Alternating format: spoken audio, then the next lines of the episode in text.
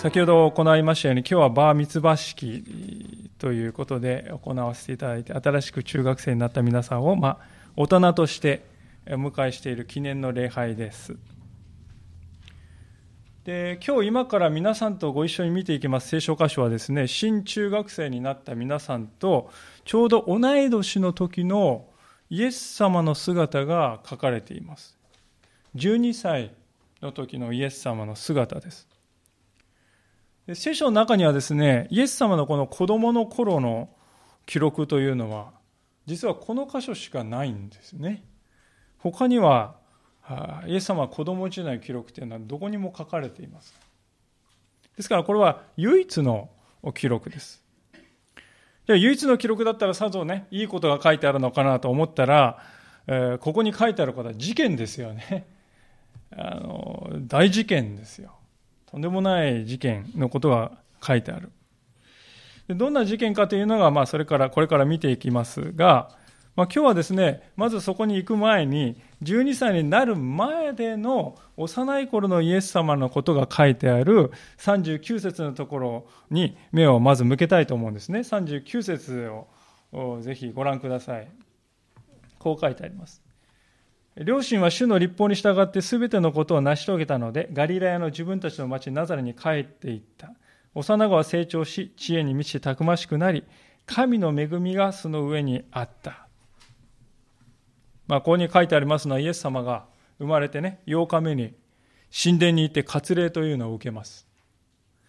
で、それが終わった後に、ふるさとのナザレに戻っていって、そしてナザレの村ですくすくと成長したその時のことが書いてありますけれども、特にあの目を留めてほしいことはですね、40節の最後に神の恵みがその上にあったと書いてあることです。今日ですね、バーミツバ式を迎えた皆さんはですね、どうでしょうか？自分の上に神の恵みがあったと意識していたでしょうか？多分、あんまり意識したことなかったと思うんですよね。でも、神様の恵みはすでに皆さんのうちに豊かに注がれてきたということを知ってほしいんです。いや、そんなこと言ったって別にそういう感じしないんですけどね、神様の恵みっていきなり言われても、ねあんまり、え普通の生活だったですけどって思うかもしれませんけどね。でも考えてみてほしいです。日本で教会にですね、通っている人というのは、人口のうち100人に1人もいません。古川の小学校っていうのは大体1学年100人ぐらいいるんですけど、ですから1学年に1人いるかいないかですよ。で、その1人が皆さんだったということです。100分の1のですね、えー、確率ですから、それだけでもすごい確率ですけれどもね。神様に、ごめんなさい、教会に来ているということは、神様のお話を聞いて育ってきたということです。で聖書の話を聞いて育ってきたということですよね。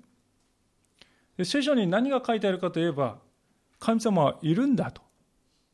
そしてその神様は、木や石でできている人間が作った神様じゃない。宇宙を作った、そういう神様がいるんだよその神様が私たちを命がけで愛してくれてんだよ。そして人生のいろいろな問題から助けてくれて、そして永遠の命まで与えてくれるんだよ。そういう聖書の約束を教会で聞いて育ってきた。しかも、じゃあそれどうやったらもらえるんですか？立派なこといっぱいした人ですか？お金をたっぷり払った人ですか？いやいや、そんなことは何の関係もないよ。ただイエス・キリストを信じるだけで与えられるんだよ。そういう素晴らしい約束を小さい時から何回も聞いて育ってきたということですよね。他の人はそのようなことを聞いたこともなく育ってきたんですが、皆さんはそれを聞いて育ってきたということです。教会にまた通っているということは、祈られているということですよね。教会を皆さんが小さい時から今に至るまで成長を温かく見守ってきました。皆さんが何かすごいことをしたから喜ぶっていうんじゃなくて皆さんがいるというだけでそれが喜びなんです。存在が喜びなんです。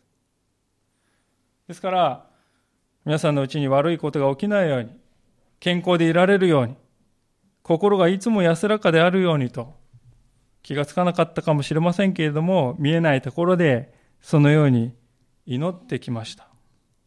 ですから教会っていうのはですね第二の家族って言ってもいいんじゃないかなと思うんですよね。普通の人というのは自分のまあ血のつながった家族とそして学校、まあ、それだけが人間関係の全てです。でも教会に来ているということはそれとは別の温かい交わりがあると。神様を中心として温かい家族がですねもう一つ与えられてるんだよということですよね。まあ中学生や高校生になりますとね親が何と言いましょうかうざいっていうね、感じる時もあります。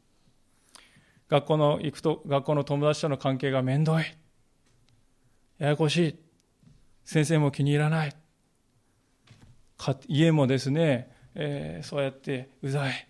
えー、学校も面倒い。じゃあどこに私の助けがあるの？教会ですよね。教会で祈ってくれている人がいる。なんかすごいことしたから成績良かったから評価してくれるんじゃないそんなの関係ない教会の中ではみんながいるということそれが喜びなんだって言ってくれる人がいるんですよねですから教会に通っているということは他の人とは違っているということです。明らかに違う生き方をしているということですね。でもそれは良い意味での違いです。なぜならここに書いてあるように神様の恵みが豊かに注がれているからです。小さい時から今に至るまで見えない気がつかなかったかもしれないけれども神様の恵みはずっと流れてきてたんだよ。イエス様もそうでしたね。赤ちゃんの頃からこの12歳になるまで少年時代幼い時代ずっとですね教会と共に育ってきたんです。皆さんと同じように人々に愛されて嬉しいよ。喜ばれてそして祈ってるよ。祈られて大きくなってきた。イエス様が受けてきた祝福と同じ祝福を皆さんは受けてきた。ということをぜひ知ってほしいなと思うんであります。さて、それ、ここからがですね、いよいよ今日のメインテーマなんですけどね、その事件が起こったってさっき言いました。が、事の発端っていうのはですね、家族や親族が一番あの皆集まって毎年エルサレムに巡礼に行ってたわけですけどもそこで起こったんであります、まあ、次のように書いてありますね。41節からのところもう一度見てください。さてイエスの両親は杉越の祭りに毎年エルサレムに行っていた。イエスが12歳になられた時も両親は祭りの慣習に従って都、まあ、エルサレムですねね登った。そして祭りの期間を過ごしてから帰路に着いたが、少年イエスはエルサレムにとどまっておられた。両親はそれに気づかずに、イエスが一行の中にいるものと思って一日の道のりを進んだと。まあ、こういうふうに書いてあります。当時のイスラエルです大きい祭りが3つあったんですよね。で、中でもあの、杉越の祭りっていうのは一番大きな祭りですね。この祭りの時はですね、国中から大勢の人がですね、エルサレムに巡礼に来るわけです。で、大体祭りは1週間ぐらい続きまして、それが終わると、人々は皆自分のふるさとに帰っていくんですね。イエス様の、あの、親のヨセフとマリアもですね、毎年来ているこの祭りに参加してですね、ああ、よかったね、とか言いながらですね、えちょっと疲れたよね、とか言いながらですね、えじゃあ帰ろうかって言ってエルサレムをこう出発したんですよね。で出発したはいいんだけど、その出発した一行の中にイエス様はいなかったって言うんですよ。43節を見ると、エルサレムにとどまっておられたって書いてますね。もう12歳ですから、お母ちゃんとか、父ちゃんとか言ってね、はぐれて迷子になって仕方なく、えー、一人だけ、一人ぼっちで残っていたというわけじゃないですね。わざと残ったんですよ。この時のイエス様にはですね、ナザレに帰るよりもエルサレムにいるべき理由があるそれはどういう理由かというと、聖書のことをもっと知りたいと強い願いを持っていたんです。後の46節を見るとイエス様は聖書の専門家がですね、ずらっと並ぶ中ですね、あれは何ですか？これはこういうことですか？どうですか？とかっていろいろこう質問しているのが書いてますよね。知りたいんだっていうですね、願いが帰りたいんだという願いを上回ったんですよね。ですからイエス様はあえてここに残っているわけです。でこれから何がわかるかと言いますと、イエス様は12歳の時にすでにですね、親についていく礼拝じゃなくなっていたということです。皆さんの中には、親が教会に来ているから、まあ仕方なく自分も来ていると、そういうふうに考えている人もいるかもしれません。あるいは今まではそうだったと。親が行くから行く。親が行かないなら行かない。ある意味ででもそういうあり方っていうのは親頼みですよね。自分の生き方も全部親に依存して決まるってことですイエス様は違ったんですよね。親は親、私は私。私は自分の意思で神様を礼拝し、神様を求めていくんだとね。そういうこうしっかりとした決意をですね、イエス様は12歳の時にもう持っていたんですよね。親がどうこうだからではない。私はどうなんだ？私は神様と共に生きていくんだ。とそういうね決心をしっかり心に持っていたということです。皆さんはどうでしょうか？皆さんは何を理由にしてこの礼拝に集っていらっしゃるでしょうか？さて、まあ、そういうイエス様の強い意志というものにですね、初めて親たちは触れたわけですけれどもね、えそうするとこう親たちは慌てふためいてこう、ああ、あとかって言って、右往左往する。その右往左往するですね、なんていうかこう、ありさまを聖書はですね、書いてるわけですよね。44節の後半のところからですが、後になって親族や知人の中を探し回ったが、見つからなかったので、イエスを探しながらエルサレムまで引き返したって書いてあります。ヨセフとマリア面白いですよね。イエス様は一緒にいないということにですね、丸一日間気づかなかったって言うんですよね。いや、いくらなんでもね、いくら12歳だってね、丸一日自分の息子がいないのに気づかない、ありえない親でしょうって思うかもしれませんけどね。でもイエス様には年下の弟や妹たちがおりました。親はですね、当然ですね、その年下の小さい、えー、子供たちの方に注意がいくんですよね。で、この旅はですね、家族だけでね、家族5人、6人だけで歩いてんじゃなくてですね、親戚とか同じ村の知り合いとかですね、いっぱい一緒にいるわけでありまして、多分30人とか40人とか、えー、もっといてですね、歩きながらですね、えー、エルサレムすごかったね、うんだ、うんだ、うんだんだって言ったかどうかわかりませんけど、まあそういうおしゃべりをしながら、さぞや賑やかな中ですよね。そして、エルサレムとナダレの間の道もとてもですから混んでいる。ざわざわざわざわこうしながらですね、いるわけです。ですから、まあイエスは当然この中にいるだろうと考えても仕方ない面があった。でそうやって一日ですね、歩ってきて夕方なんですよね。エルサレムからナザレまで帰る道っていうのは100キロ以上ありますので、えー、当時ロバとか歩きとかどっちかですよね。車もないヘリコプターもない。だから最低3日間ぐらいはかかる道のりですね。で途中で宿屋とかホテルとかないですから当然野宿ですよね。地面に寝るんであります。で朝早い時間にエルサレム出まして一日中ですね歩ってきましてですねあ疲れたねって言ってここで今日は泊まろうか。そういえばイエス見ないね。そういう声がどこからともなく上がりました。でそこで大騒ぎになるんですよね。まあ、12歳とはいえですね、えー、もしはぐれて山の中をさめおっていたらですね、狼だ、コヨーテだ、襲ってくるかもしれません。で強盗が来てですね、身ぐるみ剥がされて、えね、とんでもないことになるかもしれません。もう親としては気が気が気ではない時であります。じゃあ、もう気が気ではないから夜になったけども、その夜の真っ暗の中ね、イエス、イエスとか言いながらですね、えー、叫びながら探し求めたって、まず見つからないですよね。そんな暗い中を山道歩いたら親も危険であります。ですから、夜が明けるまで待ってから探そう。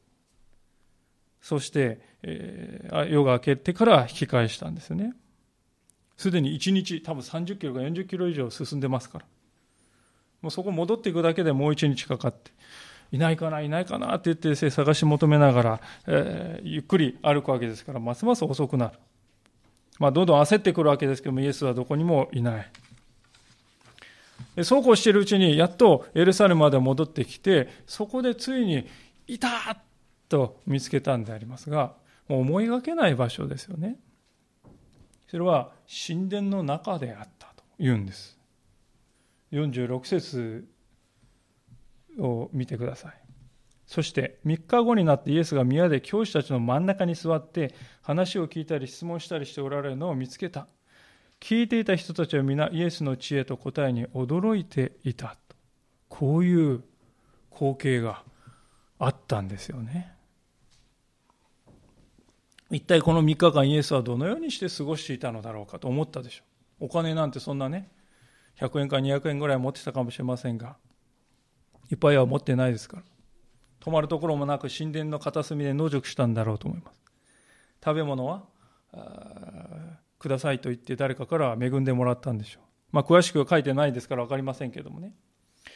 一つだけ確かなことがありますが、それはイエス様は喜んでこれをやったということ。ああ、親とはぐれちゃったな、行くとこないな、他に面白い遊園地とかね、面白いこともないから仕方なく、じゃあ神殿に来て、ブラブラっとしてね、えー、しとくかって言ってんじゃなくてですね、ここにいたいんだ。ここが自分の居場所なんだとイエス様は思ったんですよ。なぜかっていうと、聖書を学びたかったからですよね。私はこの12歳の少年のイエス様のね、姿を見ると、そして熱意を見るとね、とても心がこう、なんていうか、揺さぶられる思いがします。イエス様というのは全てを知っておられる天の父なる神様の一人子ですよ。神様？三位一体の神様？にもかかわらず聖書の知識を人から学ぶことによって身につけていったということです。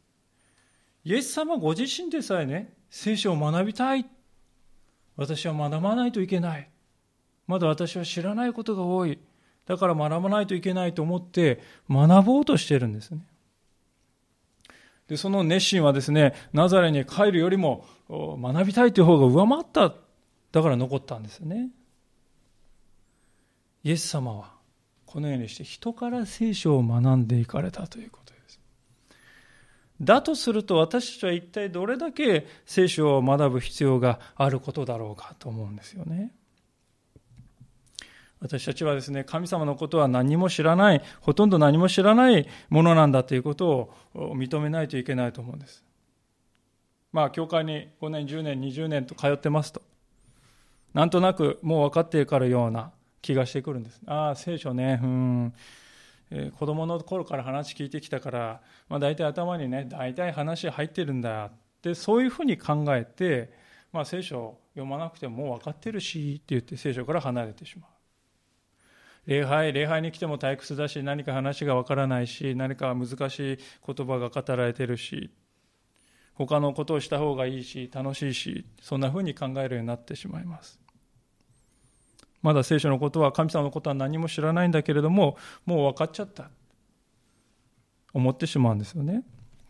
まあ私も自分自身のことを振り返りますと子供の頃から礼拝には欠かさず通っていたんですね。教会っていうのは私の居場所だと思ってました。中学に入ってからもですねだからですから礼拝を休んで他のことをするのは気分が乗らないですよね。神様のことを置いて他のことをしても楽しいとは思えないですね。礼拝っていうのは人生の中で一番大事な部分だという親から何もそんなことは言われなかったけれどもそういう思いがありました。礼拝をほっぱりほっぽり出して部活をしたり友達と遊びに行ってもそれが超楽しかったとは思えないそういう私でした。ですから、まあ、なんとなく聖書のことは分かった気でいたんですよね。教会学校で聖書の話はですね、散々聞いて育っていました。しかし、牧師になるための進学校に行って聖書を専門的に学ぶようになった時にですね、そういう私の思いっていうのも粉々にコッパみじんに砕かれてしまいました。もう聖書のことを知れば知るほど、学べば学ぶほど、奥深い、奥深くまでどんどん広がっている。聖書の深さが底が見えない。そういう感じがしました。で、聖書というこの宇宙の中をね、漂っている自分は塵みたいなもんだと、そういうふうに思った、分かったわけであります。ですから一生かけても私は聖書のことをほんのね、これぐらいもわずかも分かったとは言えないなっていうのが、まあ進学校を卒業した時の正直な私の感想でして、今もそれは変わることはありません。ですから、私はイエス様はこういうふうにね、熱心に聖書を学んでいる姿を見るとね、心打たれるですね。イエス様ですら、こんなに一生懸命聖書を知ろうとしているのに、イエス様に比べればはるかに知恵も知識もない私たちが知ったかぶりしていいんだろうか適当な態度で聖書に向かっていいんだろうかいいはずはないと思いますね。むしろ一層へり下って神様のことを学んでいくということが大事ではないかと思います。まあ、そういうわけで、ようやくイエス様を見つけたこの親のヨセフとマリアでした。まあ、ほっとしたと思いますよね。3日間いないいないって言って探してやっといたんですから。でいるとですね、大体親っていうのは次にですね、怒りが湧いてくるんですよね。こんな目に合わせてっていうですね、怒りがこう、でさっきまで、ああ、いてくれてよかったって言ってたんですね、怒りにカーンと変わってですね、えー、叱ろうとしてしまうんですね。まあ、親も人間ですから。あでしかしそこで実に不思議なやり取りが親子で、えー、生まれることになります。48節からのとこ見てください。両親は彼を見て驚き母は言った。どうしてこんなことをしたのですか？見なさい。お父さんも私も心配してあなたを探していたのです。するとイエスはご両親に言われた。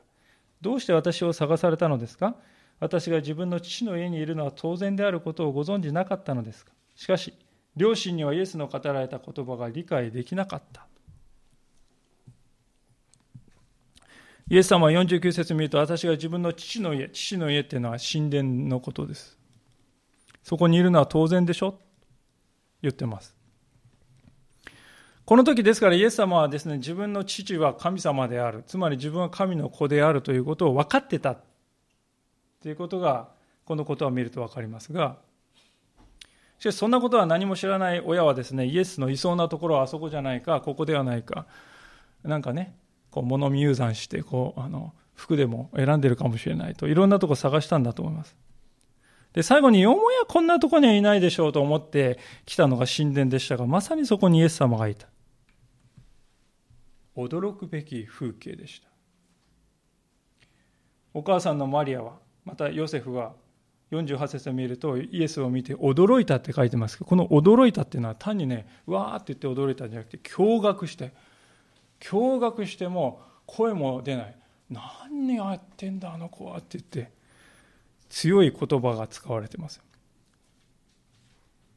ですからマリアはあなたこんなに探し回ったのよと思わず叱りつけたわけでありますイエス様はそれに対して私が自分の父にいるのは当然でしょうと答えたわけです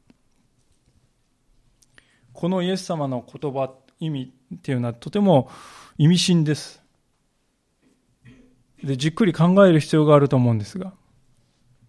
なぜかというと、イエス様が天の神様を父と呼んでいます。神殿をその父の家だと言って、私はその父の家にいるのが、いるべきだと言うならば、それは私たちも同じだからですよね。例えば私たちは礼拝の中で主の祈りというお祈りをお祈りします。この主の祈りというお祈りはどういうふうに始まりますか皆さん。天に増します我らの父よと始まります。イエス様が祈るときはこういうふうに祈りなさいって言ったのが主の祈りですけど、その祈りの最初でですね、天に増します我らの父よと言っている。つまりイエス様にとっての父というのは私たちにとっても父なんです。ですからイエス様が父の上にいるのは私は当たり前だよって言うならばそれは私たちにおいても同じだということです。今の時代で言えば父の家というのは教会でしょう。つまり神を信じる、そして神様を求めている者にとって教会というのは本当の意味で父の家。皆さんにとって父の家ってのは実家ですよね。つまり教会というのは私たちの実家であると。家族の場所であるとイエス様は言っているんだと思います。今日バーミツバ式を迎えた若い方々はですねこれから中学生として生活を始めていかれますで中学校になりますと当然部活が始まってきます。で携帯を持つ人も出てくると思います。で今まで小学生の時は親に全部頼んでやってもらってたことがねだんだん自分でできるようになってきます。でそうなるとどうなるかっていうとですね親とか家族よりも友達が一番大事じゃないって思うようになっていくんですね。これはあの、いい意味で親から離れて自立していくっていう大切なプロセスでもあるんですけど、でもね、忘れちゃいけないことがありますけども、友達との関係っていうのはあくまで3年間の関係なんだということです。高校に入りますとまた新しい関係が始まりまして、大学や社会人になるとまた新しい関係、新しい関係というふうにつながって同じことが起こります。まあ、その中で中には一生ね、友達だよっていう関係も親友のような関係が生まれてくるわけですけどもね。でも、そういう友達との関係であっても最終的には別れる時が来ますよね。死ということです。私たちの大好きな家族ともやがては別れる時がやってきます。これは私たちにとって避けられない未来ですね。ですから、この世の人々との関係というのは一時的なものであるということです。父なる神様との関係というのはこれとは全く違います。神様は永遠のお方であります。ですから、イエス・キリストとの関係はですね、永遠の友達関係です。永遠に友なんです、イエス様。神様を信じて生きるということは、そういう素晴らしい関係をいただけるということです。ですから、クリスチャンというのは力強いんですよね。学校に行くと、いじめとか、あるいはツイッターとか LINE とかで炎上とかね、あるいはクラスの LINE から仲間外れにされ、グループからいつの間にか抜けさせられて、え仲間外れにされて、ハブにされていたと。まあ、先日もある高校生が言ってましたね。学校に入る前に、クラスの LINE がもうできていて、自分だけ入ってなかったことが、後から分かった。どうしたらいいか。声が、言葉が見つからなかったですよね。そういうふうに、学校に入る前からもいじめが始まっているっていうことをね、えー、のが現状で。ですから本当に今生きている中高生はですね、大変だなと思いますよね。で、そういうふうにして友達との関係が悪くなってしまい、先生もどうも合わない。勉強難しくてわからない。親もどうも相談しにくい。本音で語りにくい。中高生時代ってそうです。そういう時に誰に頼っていくのか。イエス様は決してそのような時でもあなたを裏切りはしない。いつも共にいてくれるんだ。そういう安心があるから、悲しい思いや辛い経験をしても神様は必ず癒してくれると信じているから、ああ、もう一度立ち上がろうって思えるんですよね。神様を知らないで生きていくということは、今言ったようなことが全部スポッと抜け落ちて生きていくということです。神様に頼らないということは自分しか頼れないということです。失敗したら全部皆さんのせいです。何があってもあなたをですね、愛してくれる人なんて世の中に誰もいませんよね。どこまで行ってもですから、基本的に人は孤独なんです。人が自分をどう見ているか、人が自分をよく見てくれてるか、キモいと思っているか、それで左右されてしまいます。ですから落ち着かないんですよね。そして最後にですね、年を取って、えー、迎えるこの死というものは私たちにとってその人間にとっては謎でしかないというそういう生活。神様を知らないで生きていくということはそういう辛い現実があるということなんです。この日本の社会に生きている大人たちはそういう辛い思いを表には出しません。心の奥底にしまってます。しまって見ないようにして懸命に生きています。死という問題。何のために人は生きているのか？何のために私は生きあの人生の目的は何なのか、まあ、そういうことに答えを持たないで生きている人が大勢います。なんと辛い人生だろうかと思いますね。イエス様は12歳の時に神様抜きで生きていくということはそうなるんだなということをすでに知っていました。ですからああ、私がいるべき本当の場所は父なる神様のところなんだよなって分かっていました。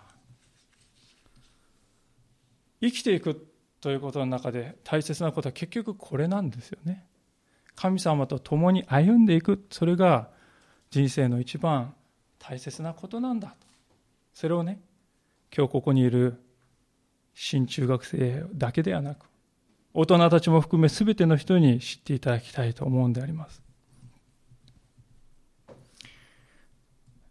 まあそういうわけで、不思議な親子のやり取りが終わりまして、イエス様は、皆と一緒にナザレに帰っていったと。で、今日の最後の箇所では、その後20年間ね、イエス様が歩んでいった道をですね、たった1行か2行で、こういうふうにまとめて、まあ、最後に51節と52節を見て、メッセージを終わりたいと思うんですけどそれからイエスは一緒に下っていき、ナザレに帰って両親に仕えられた。母はこれらのことを皆心に留めておいた。イエスは神と人とに慈しめ慈しまれ、知恵が増し加わり、背丈も伸びていった。イエス様背丈も伸びていった。書いてます。背が低かったイエス様も成長期を迎え、大人の男として成長していったということです。で、これを見ると当たり前ですけどもね、イエス様は神の御子である、すごい人である。あたかも最初からですね、いきなりすごい人としてポーンと出現したかのように思うんですけど違うんだ。イエス様も同じように成長期があったよ。イエス様も同じように声が低くなって声変わりしたよ。イエス様も同じように青春の日々を過ごしてたんだよ。友達と触れ合っていたよ。学んだよ。家族団らんを楽しんだよ。そして礼拝を絶やさずに生きてたよ。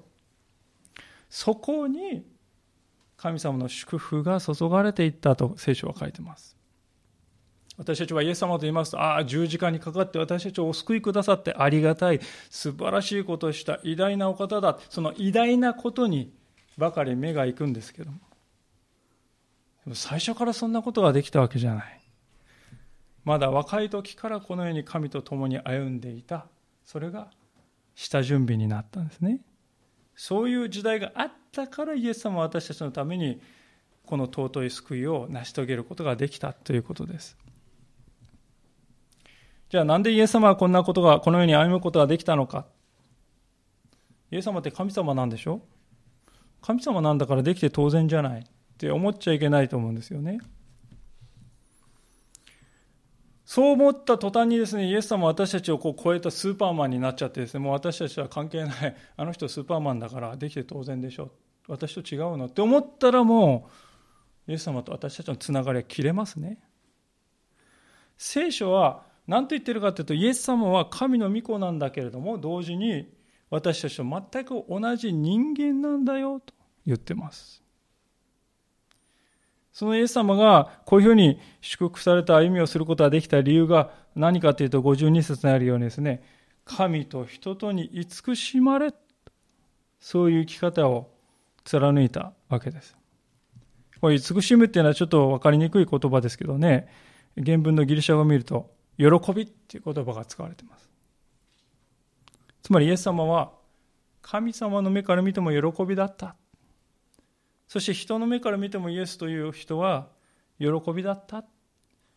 その両方を大事にして生きていったということです。これがですね、今日私たちが最後に心に留めておきたい大事なことなんです。というのは、どうでしょう、私たちはですね、神様の目よりも人の目の方を圧倒的に気にするんじゃないでしょうか。例えば、教会に行っているということを友達に隠したことはないでしょうか？あるいは同級生や顧問の目が気になるから、礼拝に行って神様に会うよりも、部活や友達との遊びの方を優先したいと。そういうふうに思ったこともあるかもしれません。嫌われたくない。変な人だと思われたくない。そういう思いがいつもね、心の中でこう、上の方に来てしまってね、神様の目を意識して生きる。そんなのいいや、後回しにして生きていく。まあ、そうするときにこういう、そういうふうになってしまうわけであります。で、そうやって人の目を気にして生きていくってことはどういうことかというとね、人が評価してくれたらいい気持ち。でも人が評価してくれなかったら落ち込む。もうジェットコースターですよね。人の目がどうかなっていつも人の目を一生気にして生きる人になってしまいます。でもね、人の目にどんなに良い人に見えても、神様の目に喜ばれなかったら最終的には意味がなくなってしまうということをね、知ってほしいんです。人間というのは、やがては一人残らずこの世を過ぎ去っていきます。でも神様は永遠のお方ですね。やがて私たちはその永遠の神様の前に出る、その時が来ます。ですから私たちにとって大事なことは、まずその神様に喜ばれる生き方をするということですよ。それが一番大事なんだな。その次に2番目として人の目にも喜ばれる生き方をすればいいんだな。この順序が大事だということです。これが反対になりますね。神様のこと気にするよりも人が大事じゃない。人から変な人と思われたらどうすんのそれをいつも気にしていますね。一生最後まで人の目を気にして生きる人生になりますね。人に流されいつもこう不安定な生き方をすることになってしまいます。イエス様は52節ありますように、神と人とに喜ばれる人でした。神様の目に喜ばしい。それがイエス様であり、その次に人の目にも好ましいと見える人でした。これがね、本当にこの順番が大事だと思います。今日、バーミツバ式を迎えた皆さん、また、他のすべての大人の皆さんに申し上げたいのはこのことであります。私の生き方っていうのは神様に喜ばれる生き方なのかなと心の中にね問いかけてみてほしいと思いますそれが人生で一番大事な一番大事なことはそこです。皆さんの人生の価値を決めるのは親ではありません。友達でもありません。学校の先生でもありません。国や大学や高校やあるいは学歴でもありません。どの会社に入ったかということでもありません。皆さんの人生の価値を決めるのは皆さんを作った神様であります。今日このことがしっかりと心の中に形作られてそうだな。じゃあこれを握って生きていこうか。そういうふうになっていただくことを私は心から願って祈っていきたいと思います。それでは最後にご一緒に一言短くお祈りをしたいと思います。